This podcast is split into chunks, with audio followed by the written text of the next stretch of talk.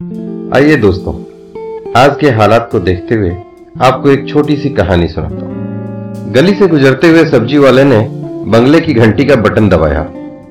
ऊपर से बालकनी का दरवाज़ा खोलकर बाहर आई महिला ने नीचे देखा। बीवी जी, सब्ज़ी ले लो। बताओ क्या क्या तोड़ना है? कई दिनों से आपने सब्ज़ी नहीं खरीदी मुझसे। कोई और देकर जा रहा है?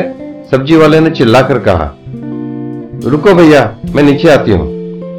उसके बाद महिला घर से नीचे उतर कर आई और सब्ज़ी वाले के पास आकर बोली, भैया, तुम हमारी घंटी मत बजाया करो। हमें सब्ज़ी की ज़रूरत नहीं है। कैसी बात कर रही है बीबी जी? सब्ज़ी खाना तो सेहत के लिए बहुत ज़रूरी होता है। किसी और से लेती हो क्या सब्ज़ी? सब्ज़ी वाले ने कहा, नहीं भैया, उनके पास अब कोई काम नहीं है और किसी तरह से हम लोग अपने आप को ज़िंदा रखे हुए हैं। जब सब ठीक होने लग जाएगा, घर में कुछ पैसे आएँगे तो तुमसे ही सब्ज़ी लिया करूँगी। मैं किसी और से सब्ज़ी नहीं खरीदती हूँ। तुम घंटी बजाते हो तो उन्हें बहुत बुरा लगता है। उन्हें अपनी मजबूरी पर गुस्सा आने लगता है। इसलिए भैया, अब तुम हमारी घंटी मत बजाया करो। महिला कहकर अपने घर में वापस जाने लगी।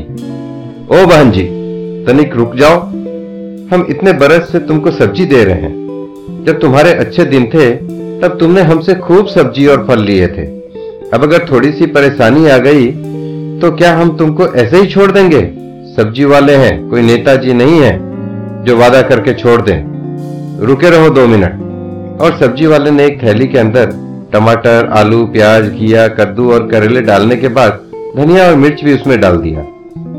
महिला हैरान थी। उसने तुरंत कहा, भैया, तुम मुझे उधार सब्ज़ी दे रहे हो?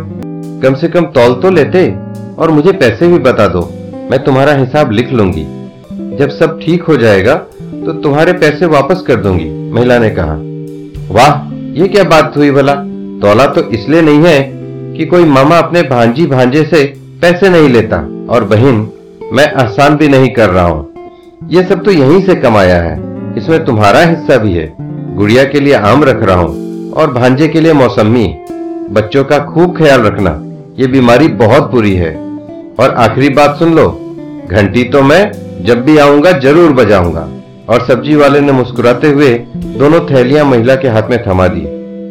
अब महिला की आँखें मजबूरी की जगह स्नेह के आंसुओं से भरी हुई थी। दोस्तों, आज के समय में भी कुछ लोग ऐसे हैं। ध्यान रखिए, घर में रहिए, सुरक्षित रहिए। Stay tune for the next episode धन्यवाद।